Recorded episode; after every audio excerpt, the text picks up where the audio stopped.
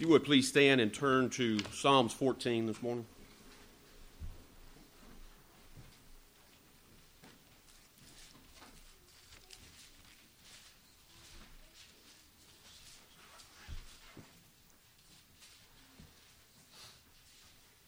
Psalm 14 to the chief musician, a psalm of David. The fool has said in his heart, There is no God. They are corrupt. They have done abominable works. There is none who does good. The Lord looks down from heaven upon the children of men to see if there are any who understand, who seek God. They have all turned aside. They have together become corrupt. There is none who does good, no, not one. Have all the workers of iniquity no knowledge? Who eat up my people as they eat bread? And do not call on the Lord? There they are in great fear. For God is with the generation of the righteous. You shame the counsel of the poor, but the Lord is his refuge. Oh, that the salvation of Israel would come out of Zion. When the Lord brings back the captivity of his people, let Jacob rejoice and Israel be glad. Let's pray. Father, we come humbly before you this morning, acknowledging that you are the God of this universe. You are the God who created everything. You are the God who sustains everything. Lord, we know and understand that every breath we get comes from you. And yet, Lord, we know that there are those who do not believe that, in a sense. Lord, we just pray that as we worship here today and as we leave here and go out to live our lives, that we would glorify you and that we, would be thankful to you for all that you give us but especially for what you have given us in Christ, the salvation that we have, that we are now children, that we have been adopted into your family. We thank you and we praise you for this. May your blessings be upon the remainder of this service, Lord. May your Holy Spirit move and work in our hearts. And may we leave out of here today more like Christ than when we came in. In his name we pray. Amen. You will open your Bibles to Romans 1 this morning.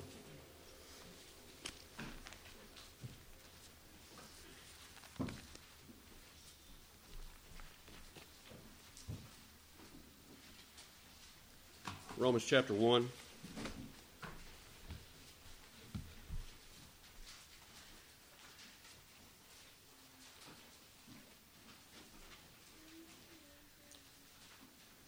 We're going to be looking at verses 18 through 23, uh, but I will back up a little before we get to that point.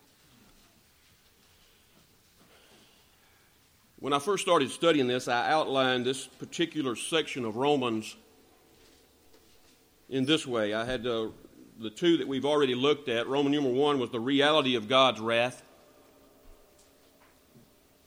And number two was the revelation of God's wrath. And today we'll be looking at the righteousness of God's wrath. And God willing, at some point we will look at the results of God's wrath. As I already said, we have looked at Romans 1 and 2, and in, in or I'm sorry, at point 1 and 2. And in number 1, we looked at the reality. You know, and it's a shame that there's even a question about the reality of God's wrath. But sinful human beings are prone to pick the parts of any book or any conversation that they like and then disregard the rest. And in many cases, that's what has happened to this particular doctrine. And it's even, as I said, they can do that with anything, but it's even more so when we talk about the Bible. But when we looked at Roman numeral 1, the reality of God's wrath, we saw that God's wrath is real. He has exhibited his wrath in the past, such as the flood, the destruction of Sodom and Gomorrah, and in many other ways, but those are just two. He will in the future, as prophecy tells us, it's coming. But even right now, God is exhibiting his wrath. We could say that death itself is an exhibition of God's wrath against sin. And that's just one of many ways in which he is doing so. We then looked at the revelation of God's wrath, and we saw that God reveals his wrath against all those who are ungodly and unrighteous. And we talked about the ungodly has the sense of its impiety towards God, a relationship with God, and the unrighteous part of that is our relationship towards each other, basically.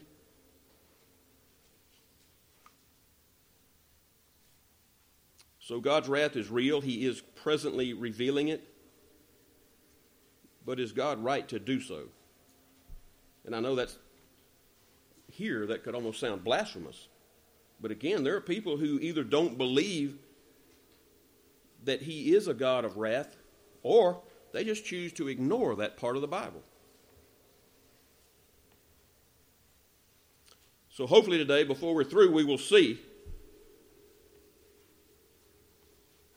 once again, that this is a doctrine taught in the Bible. Clearly, there shouldn't be any question, and it should not be suppressed. But let's do a little backtracking here first. Kind of back up to 14, verse 14. Up to this point, Paul opened his letter with a greeting to the Roman church or churches. He tells them he has heard of their sincere faith, that he's been praying for them, and he hopes to come see them. And then in verse 14, he says he is a debtor or he's under obligation to everybody the Greeks, the barbarians. What does he mean by that? Why is he under obligation? Remember who Paul was and what he was doing prior to his uh, conversion? Paul was, or at that point, he was Saul, was a prideful, Christ hating Jew who was doing everything he could to destroy the church. He was arresting Christians, he was consenting to the death of Christians. And then suddenly, on this particular day, on the Damascus Road, God knocks this prideful Jew to the ground in front of everybody, blinds him, has them lead him to a house in Damascus, and then, in a sense, God just says, Paul, you sit over there in the corner and pray until I get back with you. How demeaning this must have been for this prideful Jew to go from the pinnacle here almost. I mean, he's got the he's got the ear of the religious leaders of the day to the point that they're giving him paperwork to go and lock up and do away with this sect. And now here he sits blinded, waiting for instructions from this same Jesus. And when this is all over with, God gives Saul his marching orders. He tells Saul, You're to be a light to the Gentiles. And so Saul, Paul now, has an obligation to these people. First of all, because this is the job, this is the ministry that God gave him.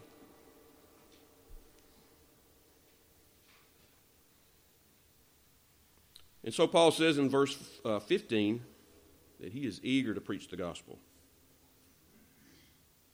in Rome. Now, Paul felt this sense of obligation to do God's work, to fulfill the ministry given to him. Have you ever felt that obligation?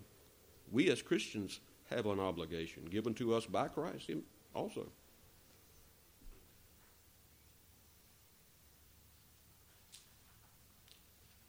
Many times we'll feel obligated you know, you see these stories that go across the internet about somebody doing this good deed for this one, and then they feel compelled to do this good deed for that one, and it just is kind of a domino effect. And we can fall into that and yet not feel the obligation to Christ to present to a lost and dying world the gospel of Jesus Christ.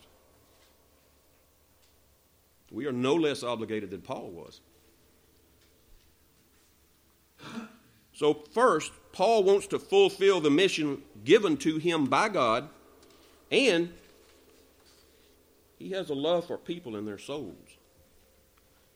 So, in essence, what Paul is doing is fulfilling the two great commandments, right? Number one, love God with all your heart, soul, mind, and strength. And number two, love your neighbor as yourself.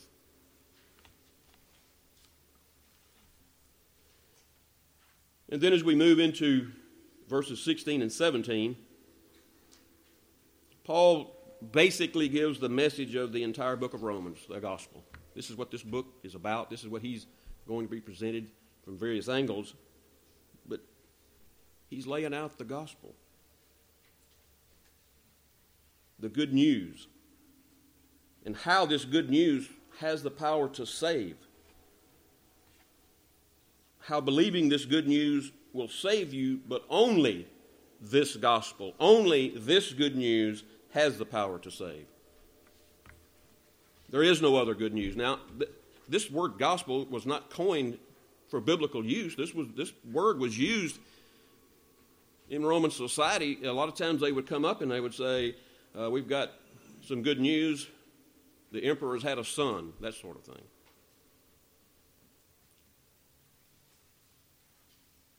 Paul is saying that the good news that he's giving has the power to save souls. And this gospel that he has is for anybody that will believe it. Paul says that in, the, in this gospel, the righteousness of or from God is revealed. There is a righteousness we need as sinners and we don't have any way of getting this righteousness without somebody paying our debt. We have no hope without help. Now, as Paul moves out of verses 16 and 17, Paul's very good at anticipating questions, and, and I, he's been preaching for a while, and so he knows some of the questions that are going to be asked Paul knows that sinful human beings will need to know why they need the good news, why they need righteousness. We all are that way. Even in this country where we got a church on every corner and 15 Bibles in every house. And yet, when you talk to people, when you evangelize to people, they still don't understand the gospel. They still don't understand that they are lost and undone, on their way to hell, no hope. They don't, they don't see that. So Paul knows he's going to have to explain this. He, I guess basically you say he's going to have to break down their self esteem, put it in today's vernacular. So Paul begins to prove that every human being is sinful. He starts in uh, verse 18, and this will continue on in him making this point up until chapter 3 and verse 20.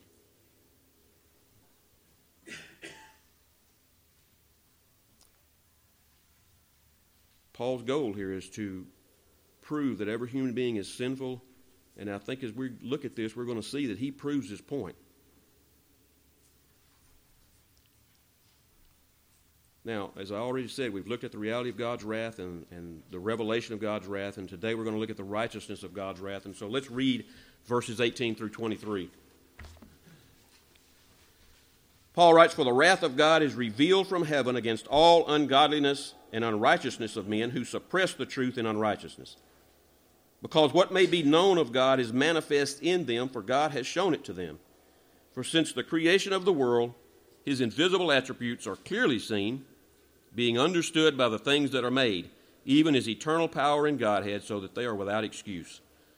Because although they knew God, they did not glorify him as God, nor were thankful, but became futile in their thoughts, and their foolish hearts were darkened. Professing to be wise, they became fools and changed the glory of the incorruptible God into an image made like corruptible man and birds and four footed animals and creeping things.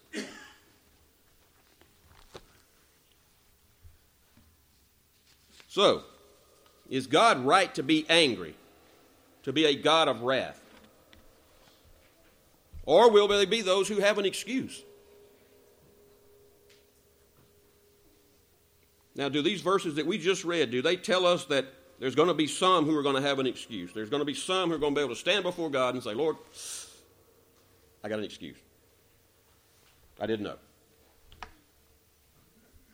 No, these verses tell us that everything we need to know is there about whether there is a God or not in creation. There is going to be no excuses. Paul says that since the creation of the world, from the very beginning, since there was a human being present, God's invisible attributes are clearly seen. Kind of a paradox, isn't it? His invisible attributes are clearly seen. Jesus, remember Jesus speaking about uh, the Holy Spirit and using the analogy of the wind?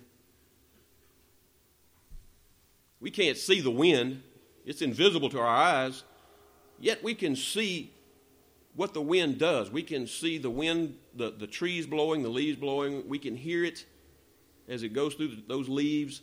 We can even see the destruction that it brings about after a tornado or a hurricane.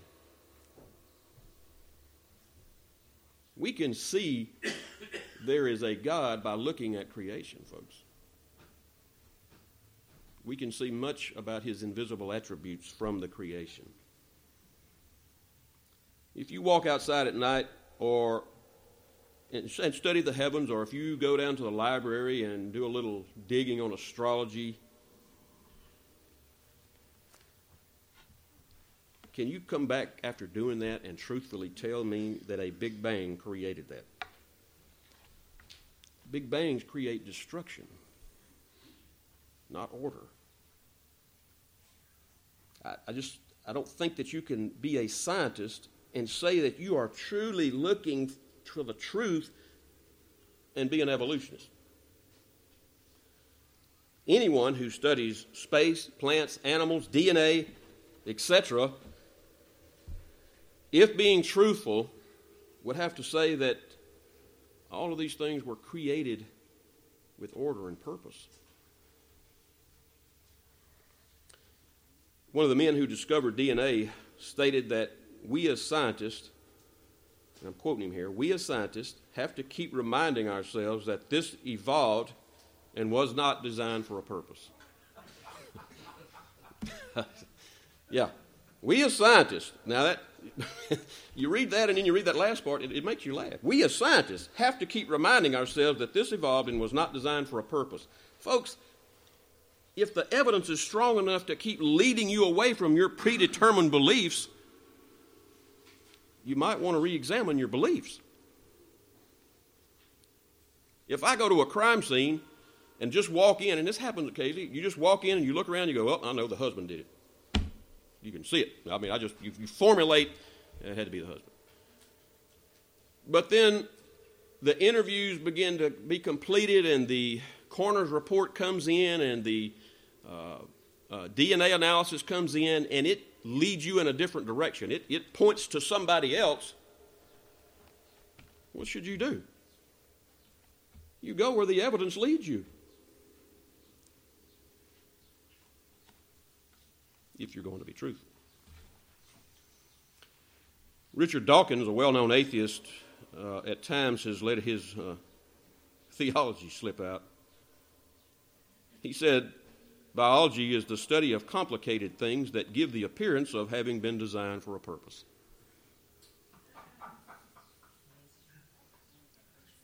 It, it, it, was leading in that direction. Now he's, he's, he's pulling back on the reins, but it got him part of the way there. They at least give the appearance, he says. Now, that's two examples of people who I don't truly believe are looking for the truth. Now, here's an example of a scientist who was searching for the truth and because of that, he came to understand the truth. Sir Isaac Newton wrote, and I quote, I have a fundamental belief in the Bible as the Word of God, written by men who were inspired.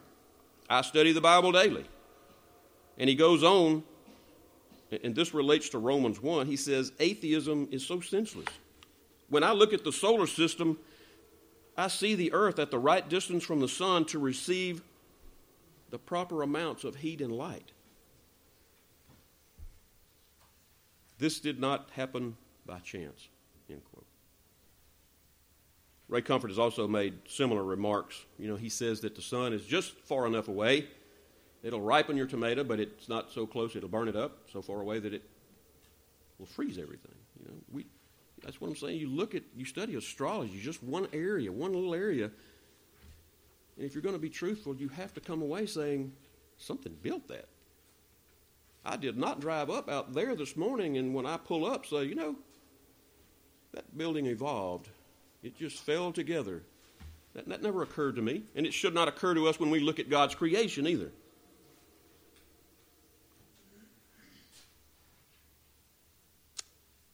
You know, the atheists look at themselves as, or, and I use that word loosely now,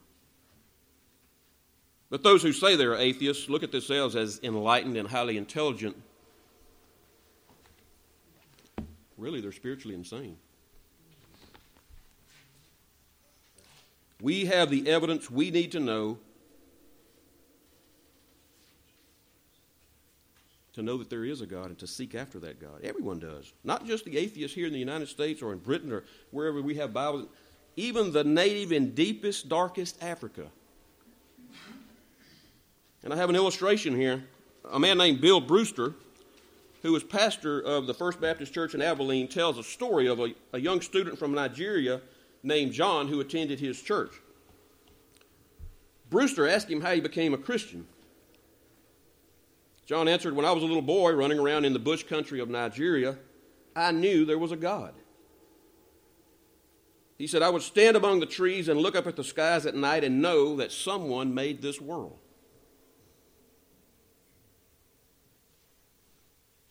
He said, I knew there was a God, but I didn't know what to call him. And then he said one day a Southern Baptist missionary named Josephine Skaggs came to their village to teach the children how to read.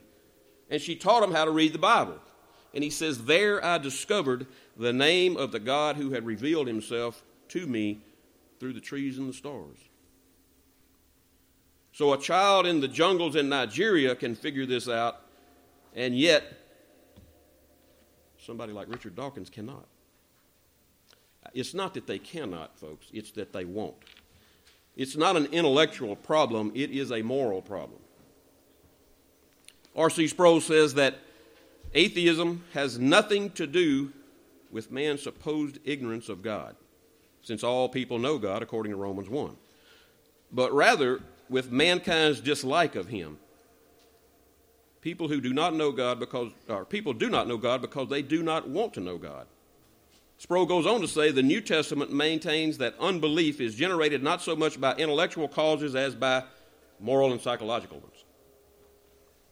The problem is not that there is insufficient evidence to convince rational beings that there is a God, but that rational beings have a natural antipathy to the being of God in a word, the nature of God, at least the Christian God, is repugnant to man and is not the focus or desire or wish projection. Man's desire is not that Yahweh exists, but that he doesn't. I remember thinking that very thought as a teenager. I had been to church. I had heard one of those hellfire sermons from that preacher down in DeSoto Parish, and I'm at home thinking about this later, and I remember thinking, man, it'd be nice if there wasn't a God. Then I wouldn't have to deal with this. I was convicted at that point to some degree.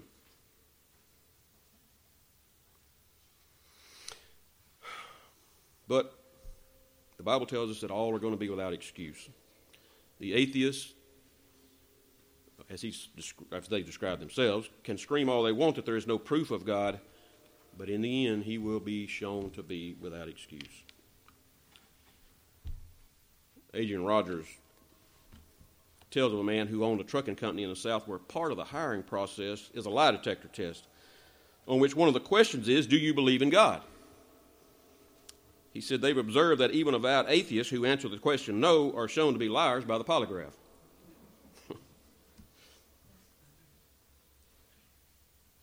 Folks, it takes a deliberate act of one's will to observe the design that we see in creation and not acknowledge a designer. You hear people say, I don't have the faith to believe in evolution, and that's true. It is for me.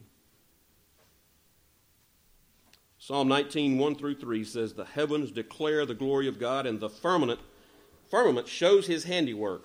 Day unto day utters speech, and night unto night reveals knowledge. There is no speech nor language where their voice is not heard.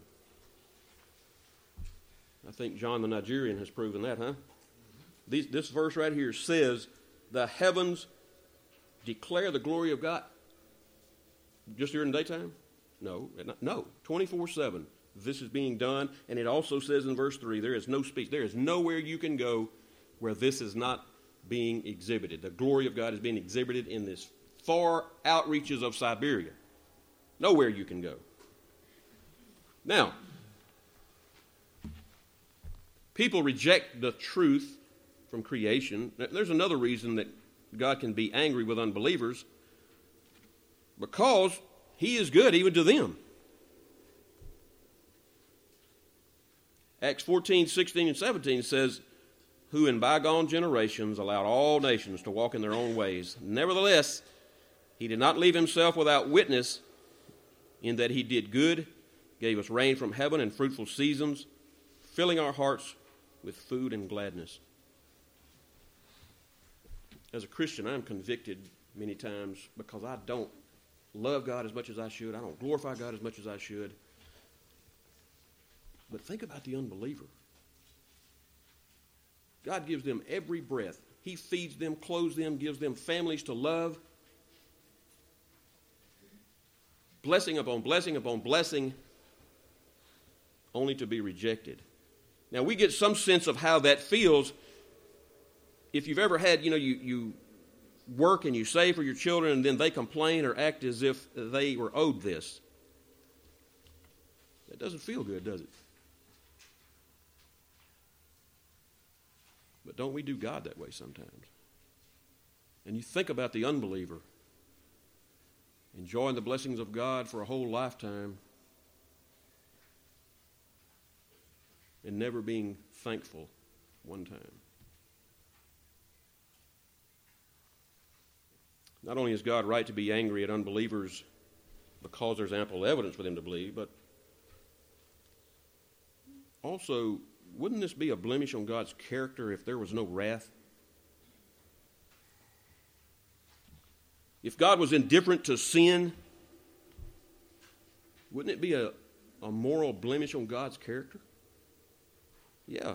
His wrath is as much a divine perfection as his faithfulness and his power and his mercy and any other attribute.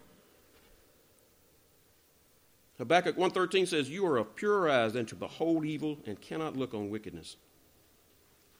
Would it be right if all the people who have committed murders, rapes, child molestations were not and were not caught in this world and there was no hell, there was no wrath from God?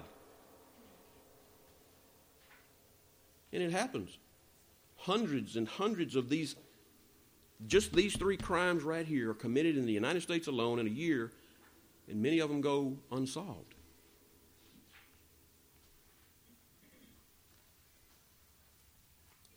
I'm always amazed at people who want to ignore or they want to do away with God's wrath. You know, they obviously have not stopped and considered the cross lately, or as they should. In the cross, you see God's love and His mercy in Christ dying for us and for our sins. But you also see God's wrath on display, don't you? God poured out his wrath on his only begotten Son so that we might be saved. God could not overlook our sin and just bring us to heaven. That would not have been just, would it? The debt had to be paid. We were under God's wrath, and either we pay the debt in hell or someone has to pay the debt for us. And so, if God is willing to pour out his wrath on his Son so that those who believe would be saved, why would God not pour out on his wrath on those who will not believe. We must preach the truth, the whole truth, and nothing but the truth. I have seen lately Facebook and some of the blogs, that sort of thing, where John MacArthur's been catching heat over his uh, teachings on Catholicism recently, and thank God for men like John MacArthur who will take the heat and just keep going. Um, I don't believe that John is teaching that every Catholic is lost. We can't discern, I can't walk into a Catholic church down there and discern who's saved and who's not. But I can look at what, and so can he, look at what the Catholic Church teaches as far as doctrine, especially about salvation, and say, that's heresy. That does not match what's in this book.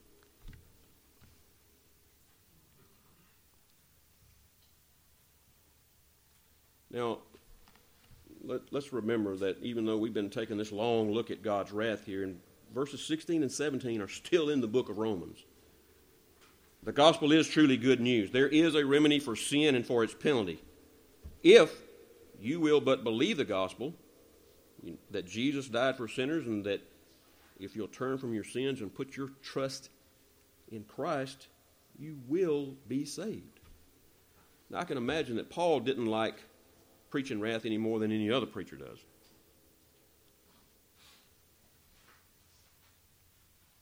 But it must be presented. All of God's truth must be presented. Just as I said before, sinful human beings need righteousness, and we don't have any, and we don't have any way of getting any. And yet, in the gospel and in the cross, there is the righteousness of God and from God revealed. God is going to be righteous in that he is going to punish sin, the righteousness of God, but also there is the righteousness from God. That, that righteousness imputed to me because of what Christ accomplished on that cross. Jesus Christ is the righteousness I need.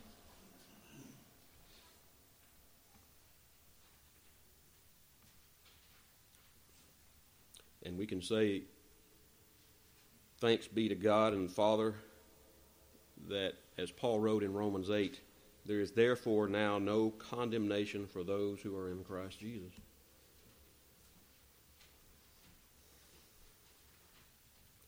Now, we've seen in verses 18 and 19 that God's wrath is against all ungodliness and unrighteousness of men,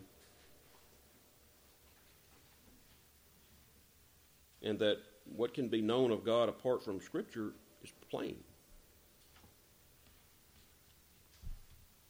Paul goes on in verse 20. Verse 20 says, For since the creation of the world, his invisible attributes are clearly seen, being understood by the things that are made, even his eternal power and Godhead, so that they are without excuse. Paul says there is a God.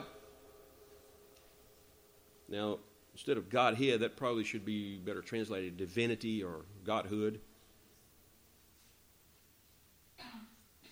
It signifies the sum total of uh, the divine attributes, and that his power is eternal. Paul says that both of these can be seen through God's creation to the point that no soul will have an excuse.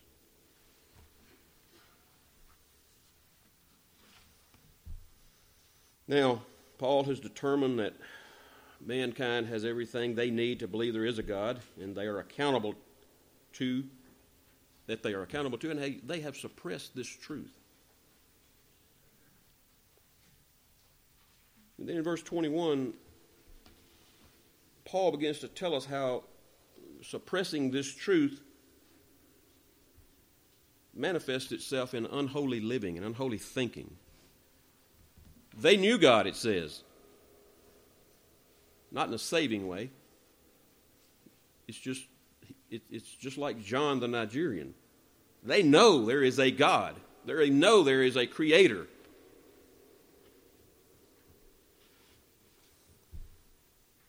Look what they did. Or actually, what they did not do, and then what they did. First, they did not glorify him as God. you see God being glorified in our culture today? in our schools. places of employment, the bookstores, TV programs, movies. No, the very opposite is true. God's name is constantly being used as a curse word or something close to it. I cringe every time I hear somebody on TV use that phrase, oh my God. It just and they seem to see just how much that they can do this. G.K. Chesterton said, They can't swear properly without using the name of God. Imagine ripping off a round oath in the name of natural selection. no, you think about it. What do they use as an oath constantly? You know, they don't use Satan as a curse word. They refuse to give glory that is due to his majestic name. They will not recognize God for who he is. That sovereign, holy, righteous ruler, sustainer of this whole universe. They're spiritually insane. They became futile or vain in their thoughts and reasonings. You know, once you reject the true God, the truth about this true God, this is the only alternative here. There's nothing else left. If, if we reject the truth, the only thing left is to believe something like evolution. Whatever our silly little minds can conjure up.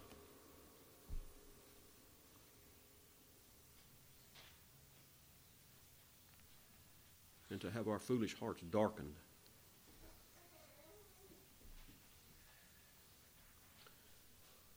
Verse 22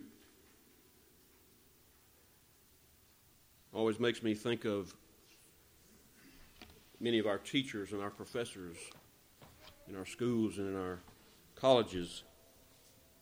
It says, professing to be wise, they became fools. They claim to be wise, Just as Psalm 14 1 says, but they're fools. They believe that because they have a PhD or whatever it is, they have it all figured out. But really, in reality, they're spiritually insane. Paul wrote in 1 Corinthians 1:20 he said where is the wise man? Where is the scribe? Where is the debater of this age? Has not God made foolish the wisdom of the world? Just like he did here in Romans, those who profess to be wise.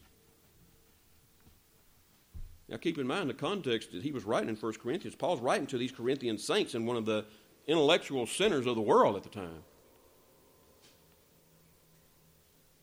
And he says, Has not God made foolish the wisdom of the world?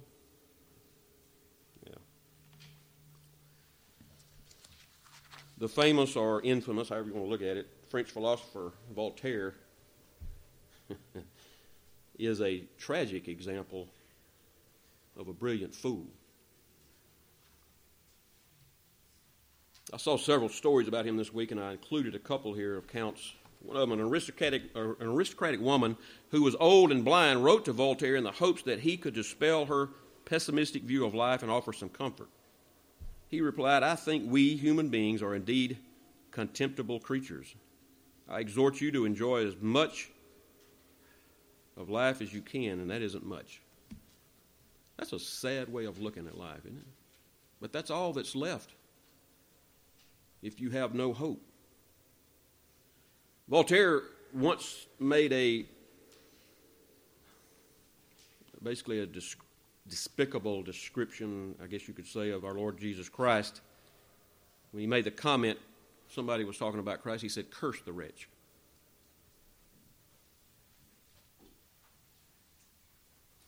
Probably many of you have heard Voltaire was very boastful. He proclaimed that within 50 years the Bible would be forgotten, that Christianity would be a thing of the past. He wrote, I'll show how just one Frenchman can destroy it within 50 years. In 20 years, Christianity will be no more. My single hand shall destroy the edifice it took 12 apostles to rear. Uh, now, let me show you how God has a sense of humor. Ironically, some 20 years after Voltaire's death in 1778, the Geneva Bible Society purchased his house for printing the Bible. and other Christian literature. And then it later became the Paris headquarters for the British and Foreign Bible Society. The Bible is the best selling book of all times, but an entire six volume set of Voltaire's works were sold for 90 cents.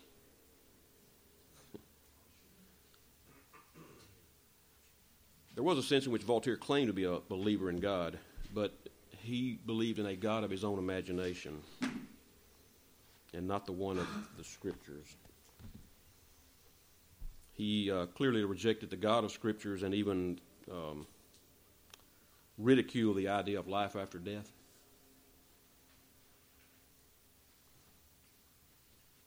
Kind of like the Russian, Russian cosmonaut who went into space and said something, said, I went into space and I did not see him talking about God. Well, that may be, but I bet you if he'd opened that door and stepped out into eternity, he would have met him.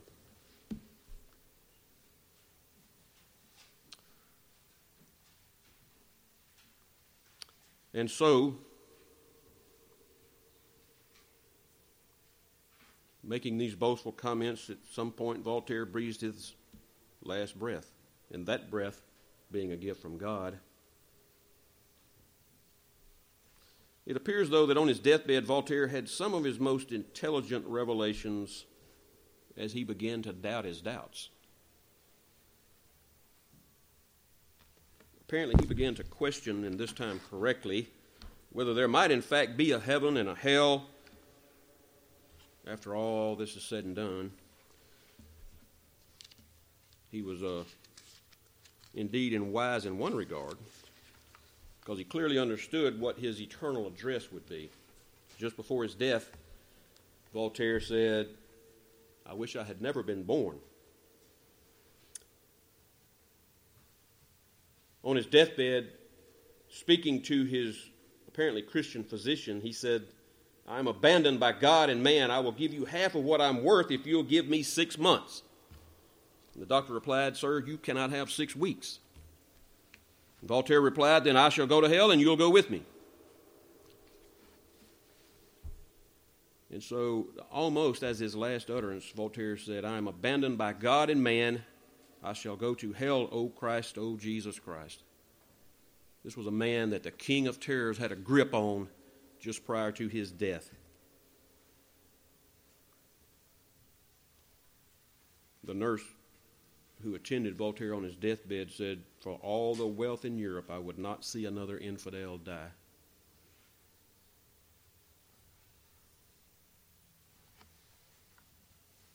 Now, we loosely use that phrase atheist sometimes, and in, even in regards to Voltaire. I don't believe that men can be atheists in the truest sense. First of all, the Bible tells me that's not the case.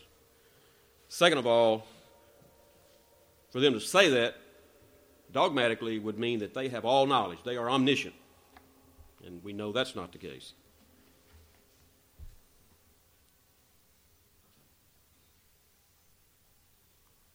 You know, we read or hear about somebody like Voltaire.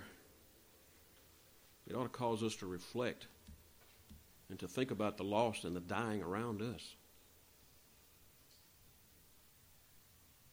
we have an obligation also. You know, in Philippians it says, Therefore also God highly exalted him and bestowed on him the name which is above every name, that at the name of Jesus every knee should bow of those who are in heaven and on earth and under the earth, and that every tongue should confess that Jesus Christ is Lord to the glory of the Father. It will happen. It will happen to the lost that are around us. It will happen to some of our lost family members. We need we have an obligation to be giving them the gospel. We can't make them understand it, but we do have an obligation to give it to them. So these people have rejected God, and now they are professing to be wise, and then what do they do? in their imaginations, verse 23, they exchange the glory of the true God for an idol. just as Israel did after leaving Egypt, right? Egypt was, or Israel was brought out of Egypt. They had seen his miracles, all the things that he had done. They, they had the knowledge of the true God, and yet what did they do? They exchanged that for an idol.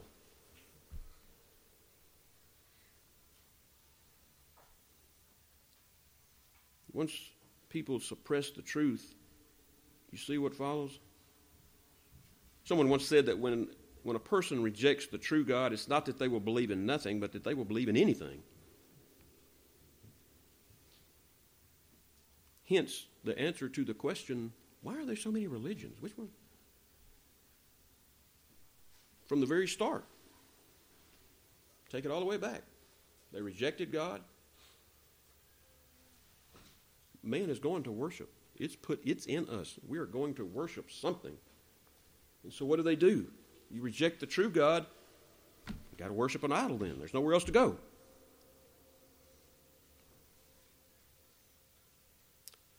You notice that Israel, when you think about them, they didn't just do away with any and all gods. They do what you have to do. They made one that was corruptible, one that was subject to decay and destruction unlike the true God who is incorruptible, who has always been and will always be. You know, and it seems that today's church, use that loosely also, has exchanged the God of the Bible for a God of their own imagination.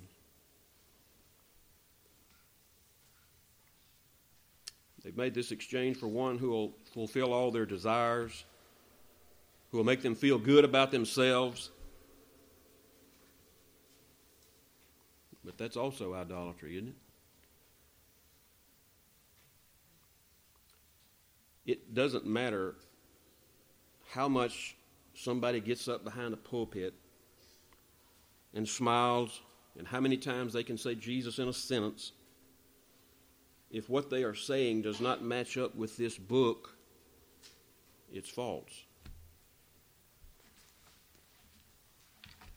I don't know, maybe I just have a suspicious mind because of what I do or something, but I just don't, it just amazes me to see people sitting in those, you know, you flip on the TV and you there it is, TV, and somebody's up there preaching something that you know is not right, and you, they pan the audience. I know most of you are not old enough to remember this, but they used to have the little dogs that sat in the back window and their little heads just went like this as the car moved. And they pan the audience out there, and that's what I see these people doing. They're just sitting there going like this and have no clue what the Bible says. Just as was brought up in Sunday school this morning, it doesn't matter who says it, whether I say it, Sean says it, John MacArthur says it. Make sure it matches what's in this book.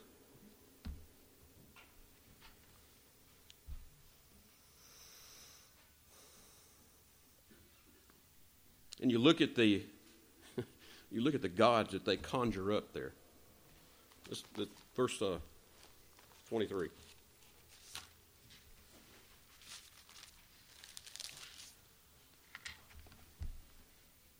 And they changed the glory of the incorruptible God into an image made like corruptible man and birds and four footed animals and creeping things.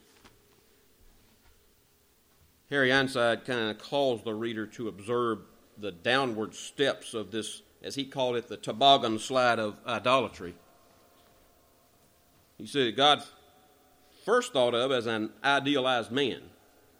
They start to make idols, well, some idealized man. Then it goes to the birds that soar in the heavens, then to the beasts that prowl over the earth, and then finally we're to the serpents and the other creeping things. Man does not get better apart from God, folks. He gets worse.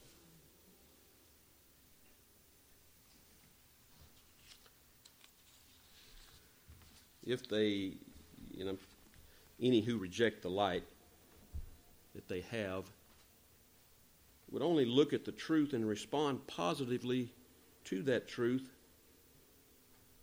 God will reveal himself to them in a saving way, just as he did with John the Nigerian. Verse 16 is still true.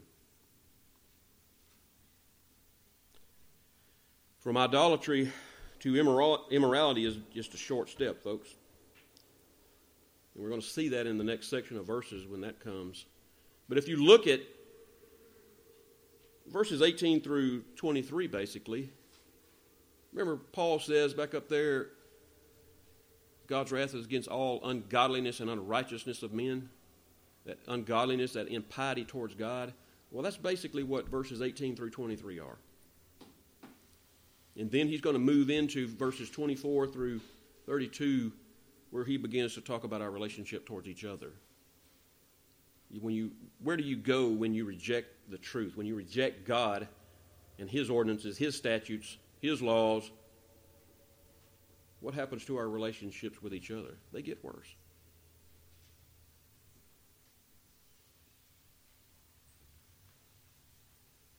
If a man is his own God, he can do as he pleases, fulfill his desires with no fear of having to face judgment. The pagan world is not condemned for failure to live up to a revelation they didn't have the gospel. They, they fail in receive, receiving the revelation they do have, folks. So if somebody comes to you and asks, well, what about the innocent native in Africa? Because that's going to come up, that question. what do you say? You just respond. There's, first of all, there's no such thing. There's not an innocent human being on the face of this planet. None. Paul has already declared that in these verses right here. All are without excuse. He starts here in chapter 1, and, and I understand that there's some debate about what I'm about to tell you. I didn't see a lot, but there is some disagreement over. Most people believe that in this first section here in chapter 1 that I've been talking about, that Paul is talking about primarily Gentiles, and that in chapter 2 he will move into a discussion about the Jews.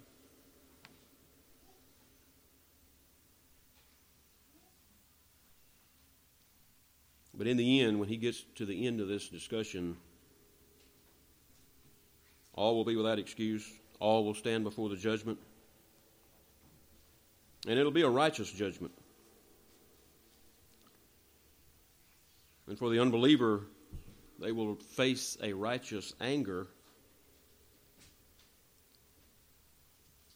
from the one who is able to destroy both soul and body in hell, as Jesus said. Isaiah 5 20 and 21 says, Woe to those who call evil good and good evil,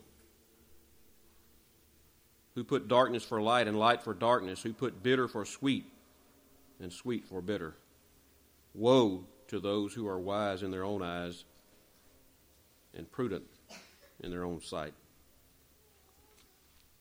Now, is it possible for a Christian to suppress the truth about God's revealed word also? Think so. We can walk into the sanctuary with a prideful heart, hear the best sermon ever preached on humility, and still go out that door with the same pride that we had when we came in. We came and we heard with our ears, but we didn't hear with our heart.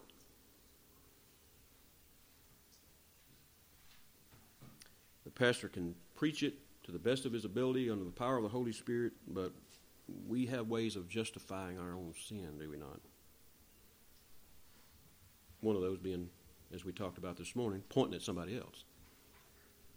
So, as Christians, we also need to remove whatever idols are in our own hearts. We need to go to God in prayer and ask Him to search our hearts and to reveal anything that's taking precedence over our relationship with the Lord Jesus Christ. And then to fulfill our obligation to that lost and dying world around us by giving them the gospel. Let's pray.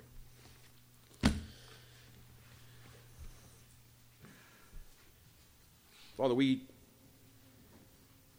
we praise you from the depths of our heart. First of all, for the salvation that there is in Christ. We thank you, dear God, that Verse 16 is true. We thank you that you drew us to yourself when we were rebelling against you, fighting against you, running away from you, yet you drew us, brought us to repentance and faith. We thank you and praise you for that. And we pray that our lives would honor and glorify you in everything we do and say. And Lord, we pray for a lost and dying world out there. We pray for those who, to this point, have rejected your truth. May we, as your people, fulfill our obligations just as Paul did to preach the gospel, to teach the gospel, to present the gospel at every opportunity.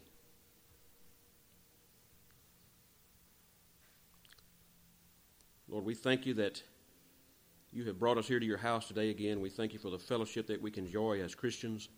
We thank you that you brought all those uh, who went to the conference home safely. We thank you that you watched over their families while they were gone.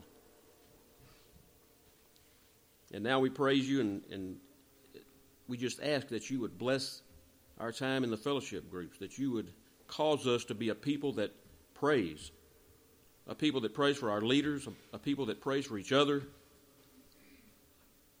May you do a mighty work in that area of our lives, Lord. Go with us as we leave here into another week. May you present opportunities. May your Spirit go before us, convicting those that we will come in contact with, making those hearts ready to hear the gospel. And may we be looking for that and uh, have the boldness and the courage to give them that gospel. In Jesus' name, amen.